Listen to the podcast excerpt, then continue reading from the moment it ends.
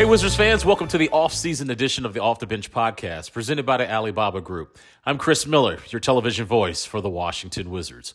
What exciting time it is recently for this organization with the naming of Michael Winger, the new president of Monumental Basketball. Will Dawkins, the team's new general manager, and Travis Schlenk is the senior vice president of player personnel. All three of those men recently held a press conference to talk about what the future holds for the organization and a chance to sit down with Michael Winger to talk about what it means for him to be the president of Monumental Basketball. What attracted him to Washington, D.C., and what are some of his priorities in day one, year one, and maybe five years down the road? All that and so much more coming up on this edition of the Off the Bench podcast featuring Michael Winger, the new president of Monumental Basketball. Wizards fans, Capital One Arena partnered with Clear to help Wizards fans get into the games faster for free. Beat the crowds on game day and enter through designated Clear Lane at the 7th and G Street entrance across from Clyde's. Download the free Clear app and get started today. Michael Winger, president of Monumental Basketball. Has that title attached to your name, has that set in yet? no. I don't, it probably never will. No. What was it like when you got the call from Ted saying he wanted you to run Monumental Basketball as the president? Hmm. Uh, I was, I was a little stunned um, that this was happening. I was, I was certainly honored that Ted chose me to be that person. Um, it just, it, it, it took me the better part of two days to sort of come to appreciating the moment mm-hmm. um, and reflecting on what I would be potentially leaving, um, projecting upon what I would be potentially joining, all of the chaos that would ensue. Um, but deep down, I was, I was just extremely grateful. Uh, and you know, the gratitude goes to your head. Like, what am I grateful for? I'm grateful for Ted having that blind faith in me. Ted didn't know me. Um, and then all, you start to think about all the people that have sort of impacted your life up to that point. You know, all my all my bosses, my mentors, the, the coaches I've been with, the players I've been with, the executives I've been with, and just just filled with gratitude for all the people that have over time poured into me, and mm-hmm. which culminated in that moment with with Ted making a decision to bring me on. So it was just honor, gratitude, um, shock. How do you process having, you said you had a couple of days to kind of just think about it. How do you process the moment where you're like, you hang up or however you communicated with Ted to two days later being like, okay, I'm the president, I've got this to do, da da da da. How did you use those 48 hours to kind of wrap your mind around the kind of the enormity of the position? Um, I I probably blacked out for those two days. Um, but what I do remember is I was in Chicago for the combine when Ted called me, um, and my family, my wife was all back home, um, and I didn't I didn't tell anybody for those two days. I just sort of sat on it and thought about it. Um, the enormity is it's it touches a lot of areas. It's not just the enormity of the job. It's moving a, a family. I have a large family. Um, I have a lot of friends in LA at the Clips that I knew that I'd be moving far away from, and a lot of folks at the organization that um, I just have a deep love for, and I trust them, I believe in them, and we were a pretty well-oiled machine. And when you get to that point in the cycle of a team, one day is usually a little bit easier than the day before it. and I knew that coming here, I would be starting all that over again. Um, so, on one end of the spectrum, I was very excited because that's that's my passion. My passion is sort of starting from this, you know, damp ball of clay and seeing what the heck we can do with it. Mm-hmm. But on the other end of the spectrum, when you're raising four young kids, it's nice to have the well-oiled machine at work because it gives you a little bit more time at home. And so I was grappling with that for those two days. Um, you know, my my brain automatically goes to okay, well, what is our capacity to win? Winning is really important to me. I think it. I, I, I think if you don't have a, if you're not pursuing wins in some form or fashion, you're not. Like, what are you playing the game for? And so, I was wrapping my mind around how, how are we going to become a sustainable winner? Um, you know, what's the staff they're like? Uh, who, who on earth could I bring with me? Um, you know, I'm the odd man out, and I don't I don't love being the odd man out. I like being part of a group, uh, highly connected, um, synergistic group that just like knows how each other thinks and, and, and knows what to expect from one another. And I knew that I'd, I would be leaving a place where we have that, going to a place where it doesn't exist even a little bit for me. And so, you know, that was that was daunting. Um, you know, I had a wonderful owner in Steve, and spent six years, you know, working for him, and a wonderful president in Lawrence, and, and I loved working for him. And now I was I was leaving the safety of Steve, and I was leaving the safety of Lawrence.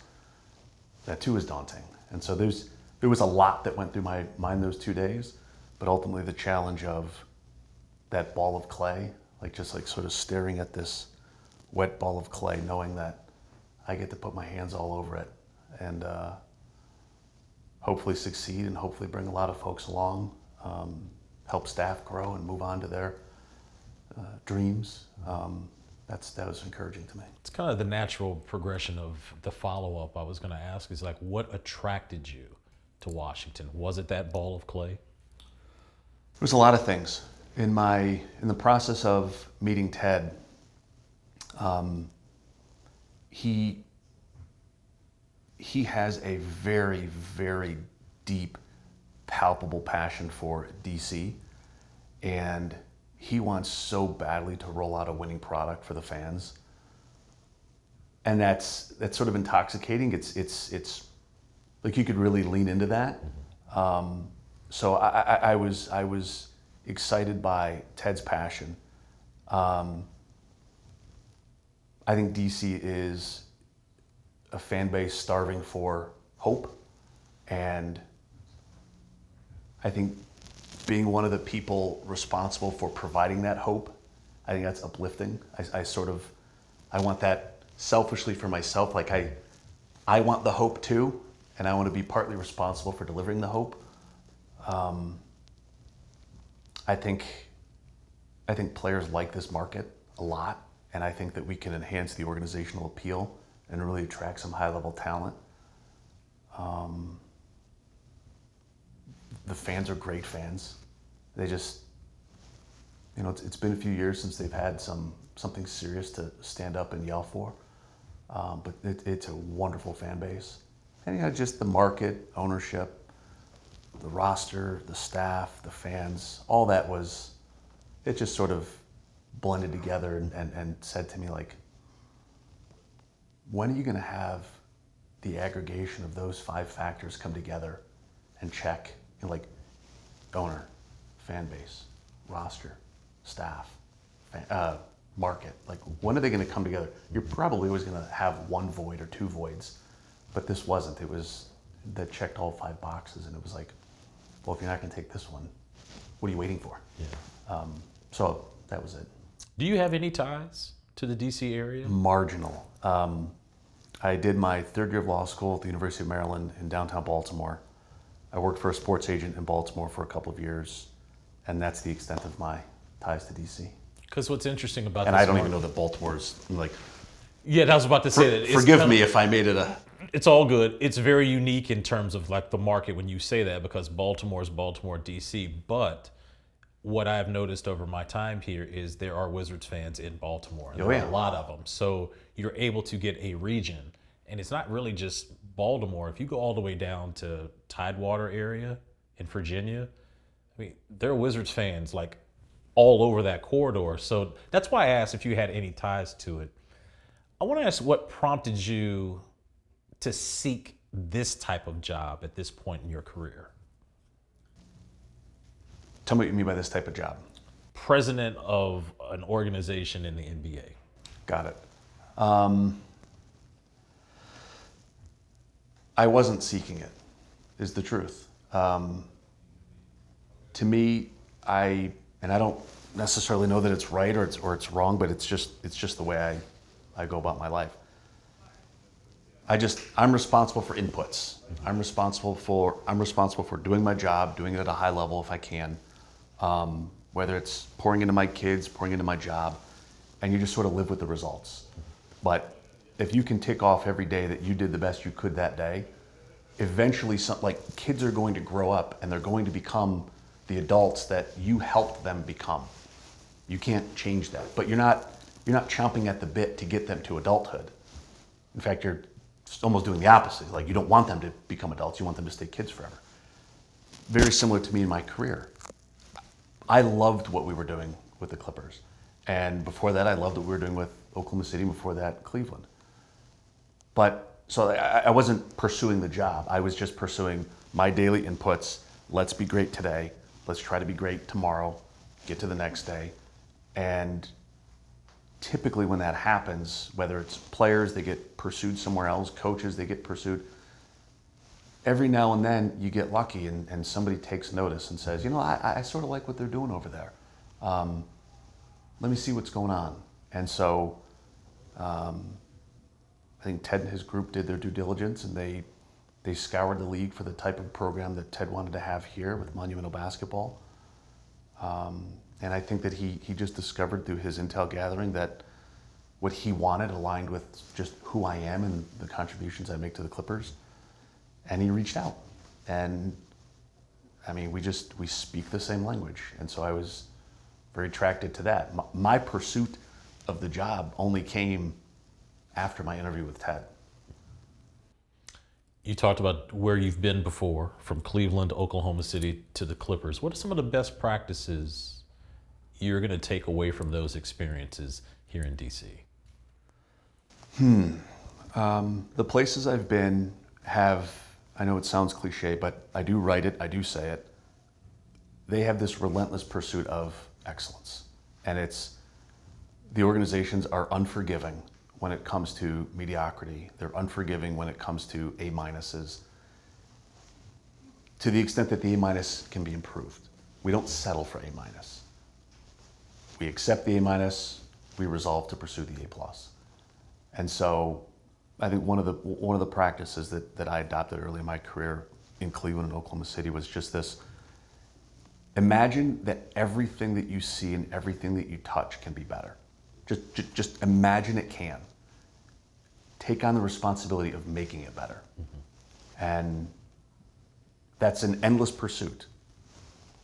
But the results are that the environment becomes stable, the environment becomes um, almost like an incubator for perfection. Now, I'm not looking for perfection, but when you sort of create that environment, then, that, then the players recognize it and they feel it, and they might put they might put up 10 more shots that day. Um, they might come in five minutes earlier that day. They might foam roll 30 more seconds that day, just because they recognize that okay, everything around me is being done at an extraordinarily high level. My turn. Now it's my turn. It's really hard at this point to try to ask you how do you prioritize year one because you literally just got to this job. But I am curious though of how you look at year one, year three, year five, and kind of like your big picture plan. So um, it's a good question. It's a very fair question. I'm asked the question a lot, and the honest to God answer is I don't know what year one will look like. I don't know what year three will look like, and I don't know what year five will look like. I know that there is an un there's an unscripted amount of time that it's going to take us to become what I characterize as a championship level organization. It's not just roster based. It's it's not. It's everything. You're watching two extraordinary teams in the finals right now, and by all accounts, those two organizations are considered very high performing organizations. They don't just they didn't luck into good teams. And so everything around the team is performing at a high level. That's how you get to where those two teams are. And we have to do that. And so eventually, when we are a title contending team, we do have to have a title contending roster. We have to have title contending staff. We have to have title contending facility, operations, food, uh, whatever the case may be, and it's it's all of our collective. It, it, it, it's our collective responsibility to make sure that everything we do is putting our players and our coaches in a spot to narrowly focus on winning. And it doesn't have to be winning the championship. Like we're not going to go out and win a championship tomorrow. But these guys that are working out today, they're trying to win their workout. They're trying to do better today than they did yesterday, and that's all we can ask for. Um, so the one-year plan, the three-year plan, the five-year plan, it's it's just this uphill climb. I don't know how long it's going to take us to get there, but it's it's this uphill climb, and at the very top of that mountain is a trophy, mm-hmm. and eventually we're going to get it. You brought in Travis Schlenk, who is highly regarded as a really good talent evaluator. Are you surprised you were able to get him that quick into your tenure? It's very honored. Yeah, for sure. Um, I know that Travis, he, he's exactly what you said. Very highly regarded, an exceptional talent evaluator. He's done this job. Um, I think he did it at a very high level. He built a good program, a good team. And uh, yeah, I, am extremely honored that he chose to come here with us. Um, surprised. I mean, I've known Travis a long time, and I know how hungry he is to just be around basketball. Um, we have a very high degree of trust in each other, and I was certainly crossing my fingers when I called him. Um, but yeah, I'm super. I'm super excited he's here. You're known as someone that is uh, relationship based, not only in terms of players but also agents and just however the organization needs you to talk to people, you get it done. How important is relationships to you? I, I think it's it, it's the foundation of the league. Um, I think it's I think the idea of of the relationships is is slightly mischaracterized, and not to say the question is mischaracterized, but the idea of building relationships, the relationship isn't the goal. To me, it's the relationship is almost just a result of treating people well, being honest with them, telling them what they don't necessarily want to hear, but it's your your version of the truth. Mm-hmm. And if you just if you treat people well with dignity and integrity, the relationship just sort of naturally occurs. But it's what helps transact business, what helps get things done, what helps you know your ability to call favors in, do favors for other people, isn't because they say, "Oh, I have a relationship with." It's because they say he treats me well and he's honest with me. And I mean, far be it for me to say, but it, it's a little surprising that that's not just normal. Um, but I think that the ability for us, the Wiz, all Monumental, to conduct business is either has been, or if it hasn't been, will certainly uh, hereafter be based in integrity um, and treating people the right way. Only because where we are in the calendar, my next question is about the draft and your philosophy on it and your ability to look at prospects or have Travis look at prospects and deem them good enough to be a Washington Wizard. What does that process kind of look like for you from your experience? Well, I think every single every single draft is typically a little bit different than the one before because you're learning along the way and you're applying those learnings to the next draft. This draft is it's going to be clunky. We we we're two weeks away from the draft, and I don't have yet in my head. I don't think Travis has yet in his head the setup. Um, we're just now immersing ourselves in the players. Uh, we don't fully understand the roster we currently have. Um, so it's it's just it's going to be clunky. Next year will be a lot sharper. The year after that will be sharper even still. What does the process looks like? Uh, what does the process look like between now and then? We're going to study the heck out of the players. Um, we'll do our ordinary rankings, positional rankings, skill rankings, role rankings. Um, we'll apply those to whatever vision of the team we craft over the course of the next three to four weeks, although the draft is in two weeks, so we're not going to have that piece of information. Um, we'll hear what our scouts think. We'll hear what the uh, what the strategy and analytics group thinks. I want as many inputs from the staff as possible. They've been studying this a lot longer than I have, and so we'll just you know probably starting tomorrow. Uh, we'll just all be in a room together for extended periods of time talking about the guys. We'll pull on the threads that seem interesting. We'll, we'll you know, um, watch a ton of film if we're not experts on a player. We'll go gather intel if there's some some curiosities about a guy that we need to satiate. But I mean, it's going to be complicated. Yeah, but we'll is it done. is it because it's clunky that maybe everything is on the table for you? Where maybe in years where you're as organized as you were with the Clippers and other places, it might not be everything is on the table. Is trading up, trading back, whatever. Oh, yeah. everything's on the table for you. You think? Absolutely.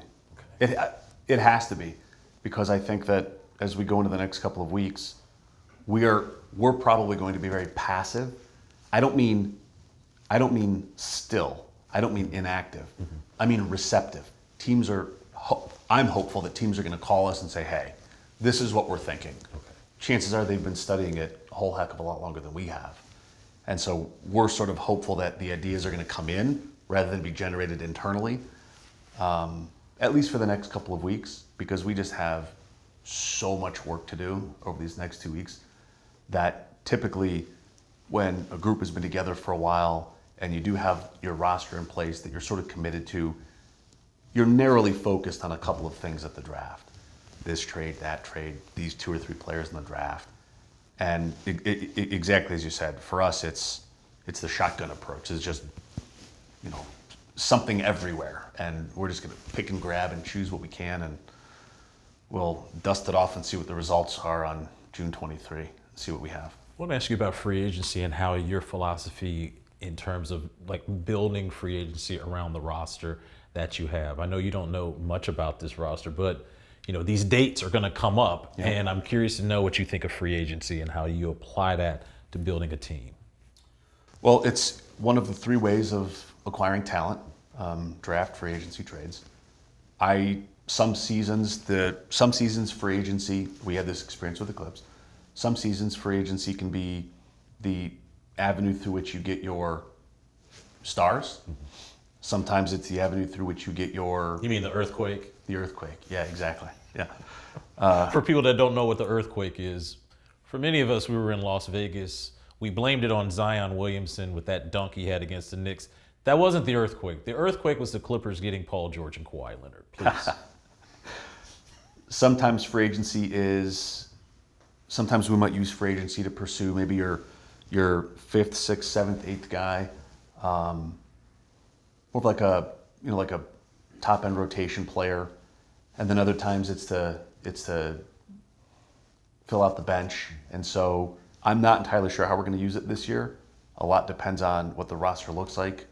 Um, Kyle and KP both have player options, so they have they have the power of choice, which um, we probably won't know for another couple weeks what they choose to do. Um, but yeah, I, I just I haven't studied free agency closely enough through the lens of the Wiz um, to know exactly how we're going to pursue it. we'll get to the Wizards roster in a moment, but do you value one over the other in terms of drafting or free agency? Like, how do you?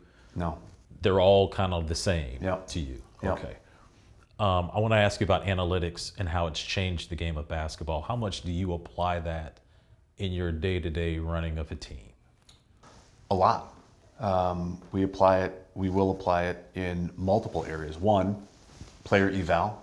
There's a lot to learn about a player outside the box score um, that is coming through on-court analytics, um, a lot of the motion capture analytics. There's just, and it's happening fast. Every day there's something new. Every every year there's a new technology, a new algorithm, a new formula, a new metric that teams rely on. So we apply that a lot to player eval. Uh, we apply it a lot on the court, and we share as much information as we can with the coaching staff and help them understand what type of activity is happening where on the court, uh, how efficient or successful those activities are, and then they can make decisions on coverages um, to defend against those activities or on the offensive end to exploit those activities. Um, and I think maybe one of the frontiers coming down the pike, and, and we'll, we'll, we'll do whatever part we can to understand it, is analytics in assembling parts, like a team. So obviously in baseball, there's so much so much of baseball analytics is individualized in a moment, and basketball is not that type of sport. And so there's a lot of team analytics, you know, like lineup analytics, plus minuses, things like that. Um, but I think one of the frontiers down the line is probably the ability to understand what how analytics could change based on personnel. In other words, somebody might be average at some metric, but average with a metric, I'm sorry, he, he, a player might be average in some undefined metric, but if you put a certain type of player with that player, maybe he becomes above average in that same metric.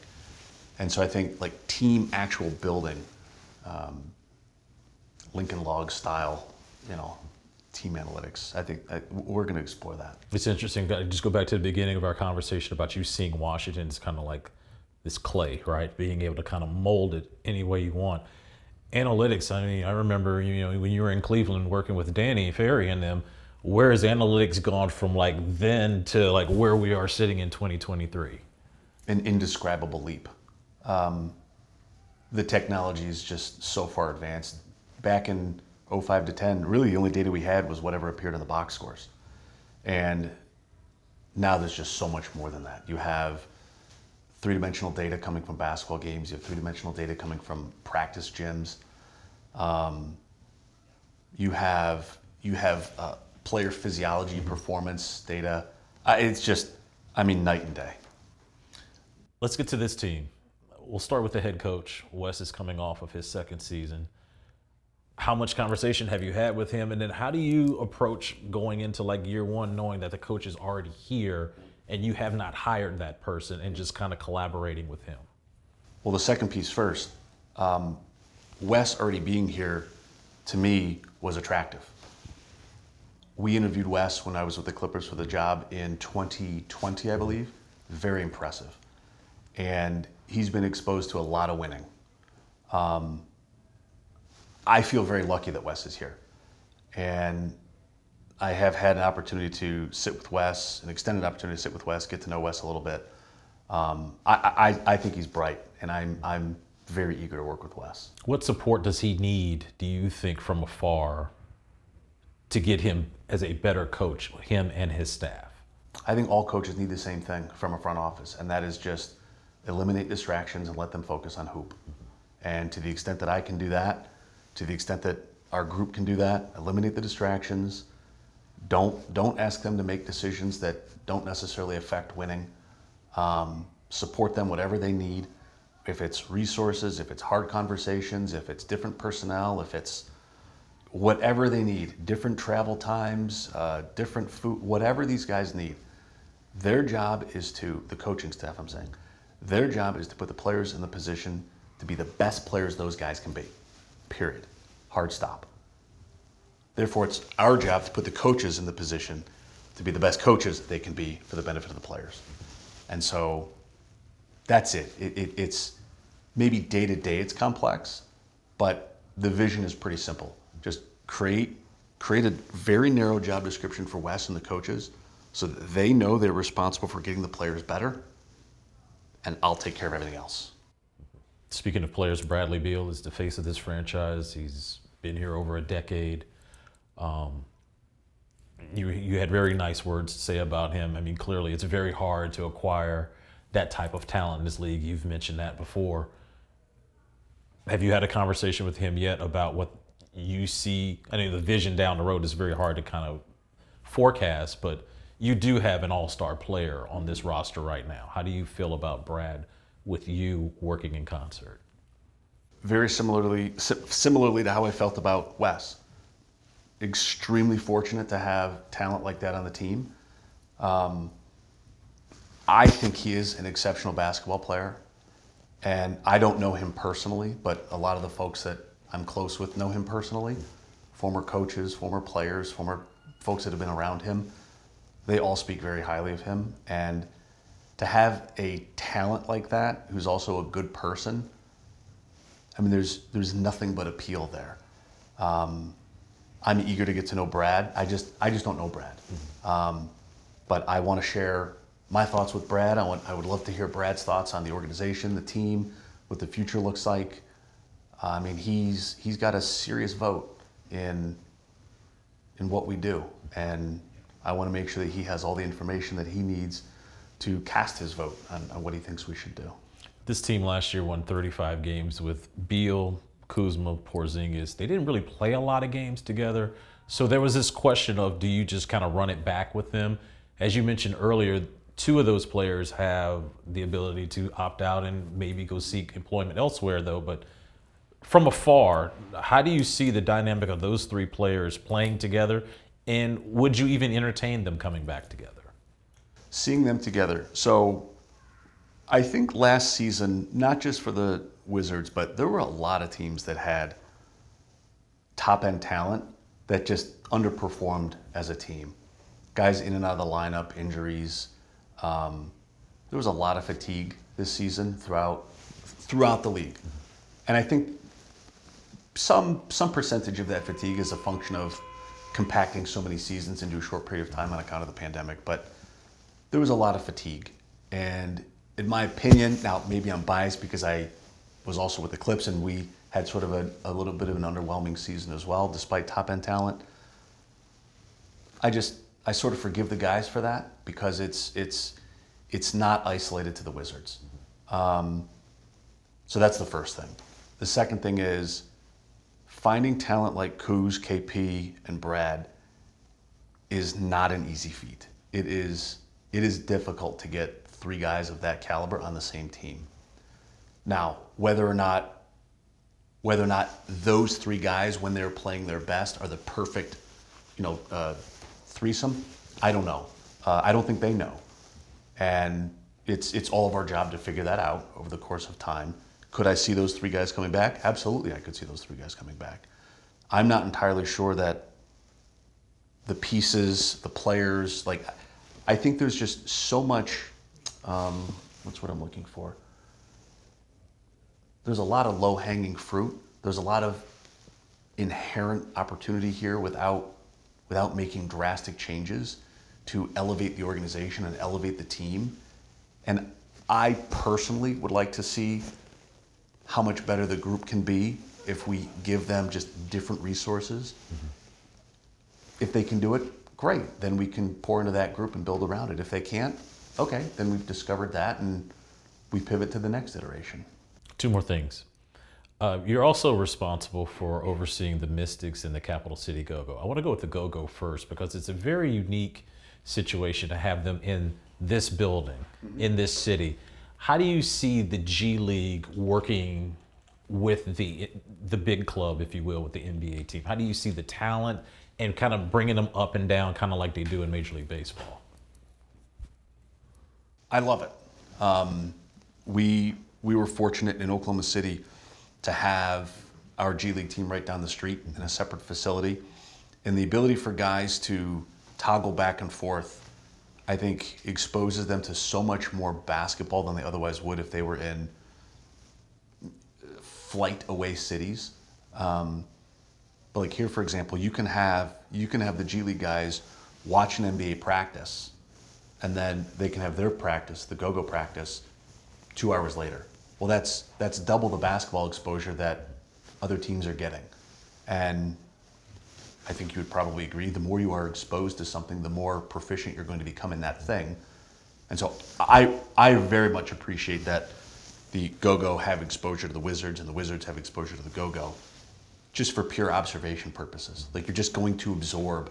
If you're in the gym watching hoop, watching coaching, you're going to absorb the information over time. And I, am a big fan of it. And with the Mystics working with the Thibaults, how excited are you to kind of be a part of that also? Very. Um, also, another appealing part of the job. I admittedly have zero exposure to, zero professional exposure to the W, and I have a lot of learning to do. But I've had some conversations with Coach, um, with Elena. I, I, just, I think that's a special group. I'm really eager to get to know them. Um, now, I'm probably, I mean, look, they they're a pretty high performing team, mm-hmm. and they know what the heck they're doing. And my biggest fear is messing it up. and so I'll probably stay a little bit arm's length until I'm asked to help in something. Um, but yeah, I mean, when something's going really, really well, the worst thing I could do is inject my perspective and mess it up. So I'm not going to do that. Final question. This is my last one. It has nothing to do with basketball. It has nothing to do with your job. You are moving four children and a wife clear across the country. You can say it on the record. Is your wife the real MVP? She is, she is the league MVP now five years running. So if there's an extension, max deal, you just sign off on it, right? Yes, whatever she wants, she gets. Pleasure to meet you, Mike. Pleasure. Welcome to DC. Thanks for having me. Thank you. Thank you.